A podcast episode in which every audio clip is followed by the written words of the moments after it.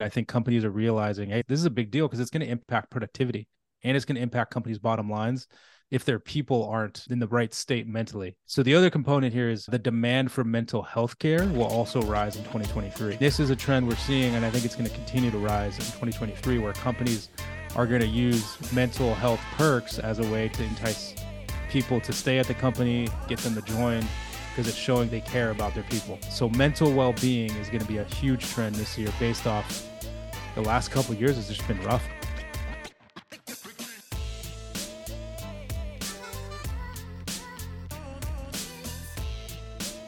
Ladies and gentlemen, welcome into the Free Retiree Show, your go-to podcast for career and financial excellence. I'm your host, Wealth Manager Lee Michael Murphy. I'm alongside my pal Sergio Patterson. What is up, everyone? How you doing? Doing great, man. So today, welcome to a career advancement edition. We're going to be talking about the most impactful workplace trends for 2023. If we think about everything we've gone through the last couple years, there's it's been crazy, right? We've gone through a pandemic with COVID. We had the great resignation where everyone was leaving. And now, what is in store for us after these two years of craziness? What is going to be the workplace trend in 2023? Serge, you were saying this would be a great topic, and I agree. But what can you see, and what do you think the listeners should expect in 2023 in terms of workplace trends? Yeah, we're in interesting times, right? Because we've talked about the recession coming. We've talked about the market declining and all these things, but in terms of the workplace, there's a lot going on. And I wanted just to go through some big buckets. I've been doing a little research. And I think the good news from what I see is like the trends, in my opinion, it's a positive thing that's happening right now. And I think by positive, I mean workers, it's positive for us as workers. I think the idea of flexibility, working from home, all these things are like big trends that we're going to continue to see. And I don't see us going back to the kind of pressure of being in the office all the time. But there's lots of different buckets. There's like six or seven I wanted to kind of go through and we'll talk through each of them. Sound good?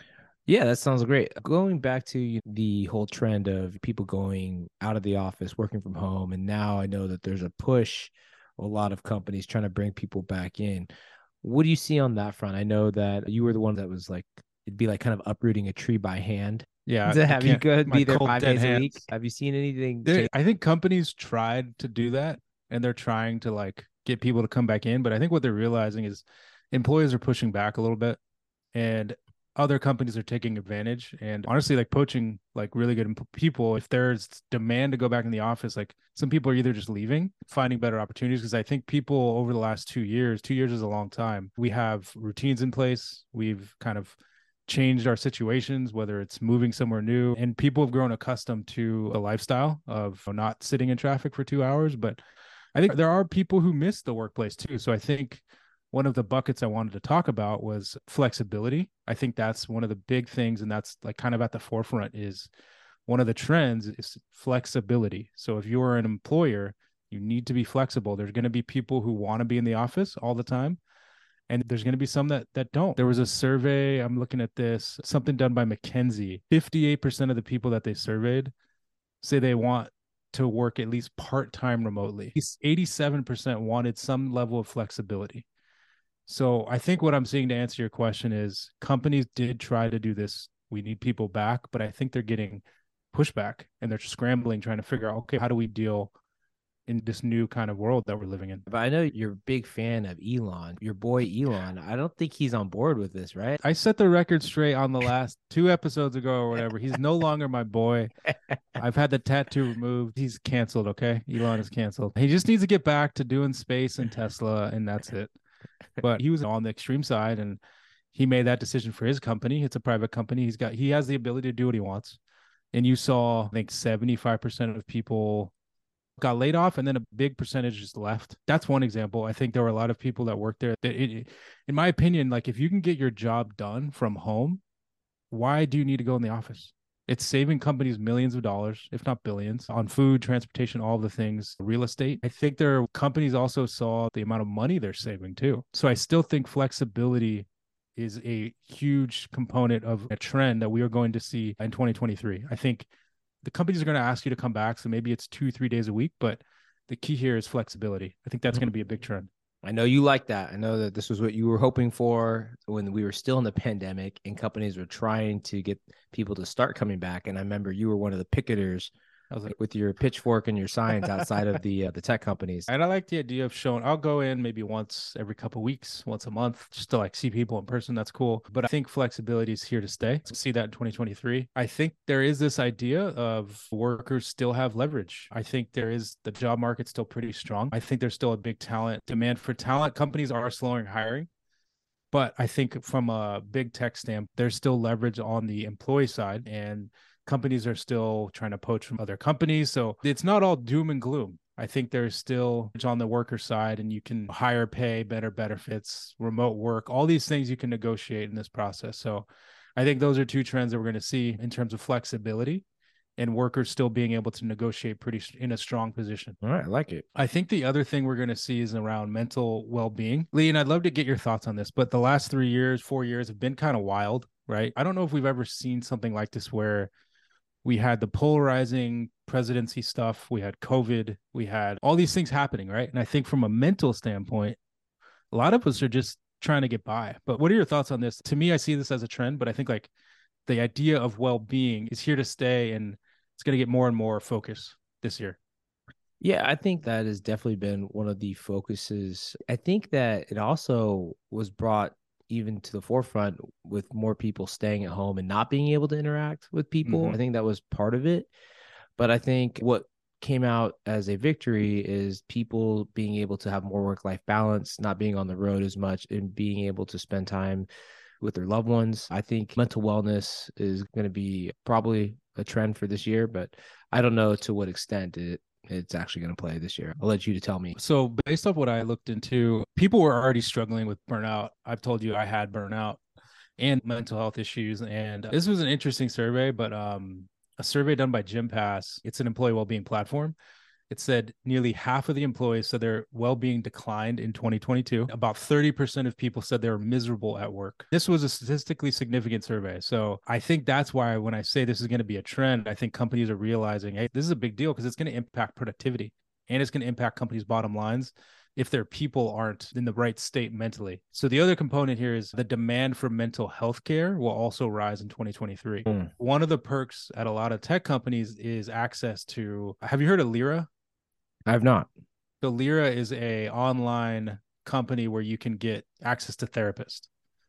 And mm. this is an up and coming trend and a perk where like at Airbnb I, and not all the companies I've worked at, but you get like 25 free therapy sessions. Right. Oh, wow. And this is a trend we're seeing. And I think it's going to continue to rise in 2023 where companies are going to use mental health perks as a way to entice people to stay at the company, get them to join because it's showing they care about their people. So mental well-being is going to be a huge trend this year based off the last couple years has just been rough, man. So that's a big trend. Um, the other thing we're that we're seeing is pay transparency. Have you heard about that? What's going on there? Nope. Why don't you educate me? This one's tricky, man. I don't know how I feel about it. Would love to get your thoughts. But essentially, what people want is for companies to be more transparent. And legally in California, it's already happening where if you go on LinkedIn and you look at a role, you're going to start to see a pay range of what exactly the pay is for that position. So you'll go on and you'll see a role and it'll say 100,000 to 135,000. Whereas before it was completely, you just went in dark, right? You'd go into an interview and they would kind of just tell you what the range was, but you didn't know if they were being honest or not. So now there's literally legal ramifications. I know for the state of California where companies are actually going to have to list what the pay is for the open positions. I think it's a good thing. Some people might, it's controversial, but what I think this is going to do is going to kind of level the playing field in terms of what people are getting paid because it's less about how good are you at negotiating in the process versus is it fair that I might negotiate better than you and I'm gonna get paid more just because I like said the right thing during the interview. I don't know. I don't know what's fair, what's not. Sounds like a good thing. I think it also helps with the female empowerment, sure mm-hmm. they're treated fairly. Being in the tech industry, I know that's been a big thing for you, seeing how your peers have sometimes not got a fair shake based on yeah. gender and all that stuff. So that's good. You yeah, step in the right direction, probably to me it's good i think it's going to help with everything you said gender uh, diversity minorities what they're making i think in general it's going to help people get to what they need in terms of compensation and it's actually going to make the interview process easier Like when I interviewed for Airbnb, like I literally looked at the role, they had the compensation listed. I knew exactly what I was getting into. And they told me, okay, based off your experience, you might be on the higher end of the range or the you might be on the lower, but at least you know what you're getting into now. And I think this trend, we're going to continue to see that. I think it's going to be beneficial for people looking for jobs in, in general. Those are the big trends. We're seeing pay transparency, mental well being, flexibility. And I think it's still going to be a strong market. Companies might be slowing down a little bit in terms of hiring, but I still think workers have leverage. So you still have the ability to negotiate. Don't forget about remote work options, better pay, all these things. But I think those are big buckets and big trends that we're going to see this year for you working at home and since COVID happened, like what has the difference been for you in terms of like the work environment? I've been working from home for what feels like forever now. I think I'm more productive, if I'm being honest. I've been able to connect.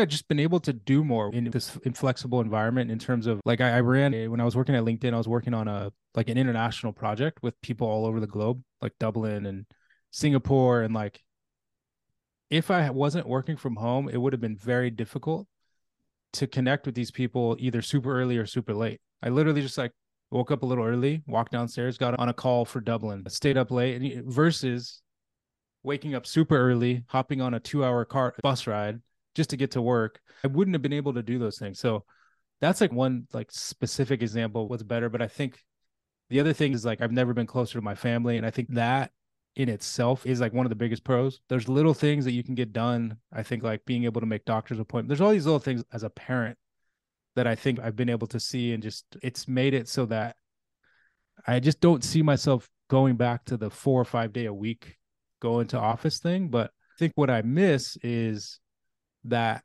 random connection with somebody in the hallway. Like, oh hey, like let's go get a coffee. That I haven't seen anyone be able to duplicate. I think there's little things companies are doing where they're doing like these like coffee chat zooms but zoom is zoom right yep so we haven't solved for the connection piece i think we try with little like i'll meet with people here and there randomly but there is something to be said about the random connections that happen in the office that's something i think i'm missing right now Awesome. Thank you for your all your trends, Serge. Those were great. And for listeners, if you guys are looking at getting your career goals and tact and making the next step in your career, reach out to Serge. Your wealth of knowledge in that area. I go to myself when I have questions. So make sure you send the question to ask at thefreeretiree.com.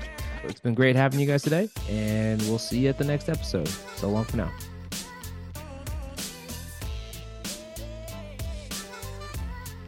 Securities offered through Securities America Incorporated, member FINRA, www.finra.org, SIPC, www.sipc.org, a separate entity. Lee Michael Murphy is licensed with the California Department of Insurance, license 0H18660.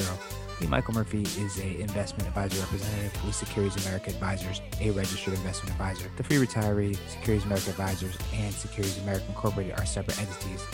Career Advisor Sergio Patterson, attorney Matt McElroy are not affiliated with Securities America Advisors or Securities America Incorporated. Securities America Advisors, Securities America Incorporated, and its representatives do not provide tax or legal advice. Therefore, it's important to coordinate with your tax or legal advisor regarding your specific situation.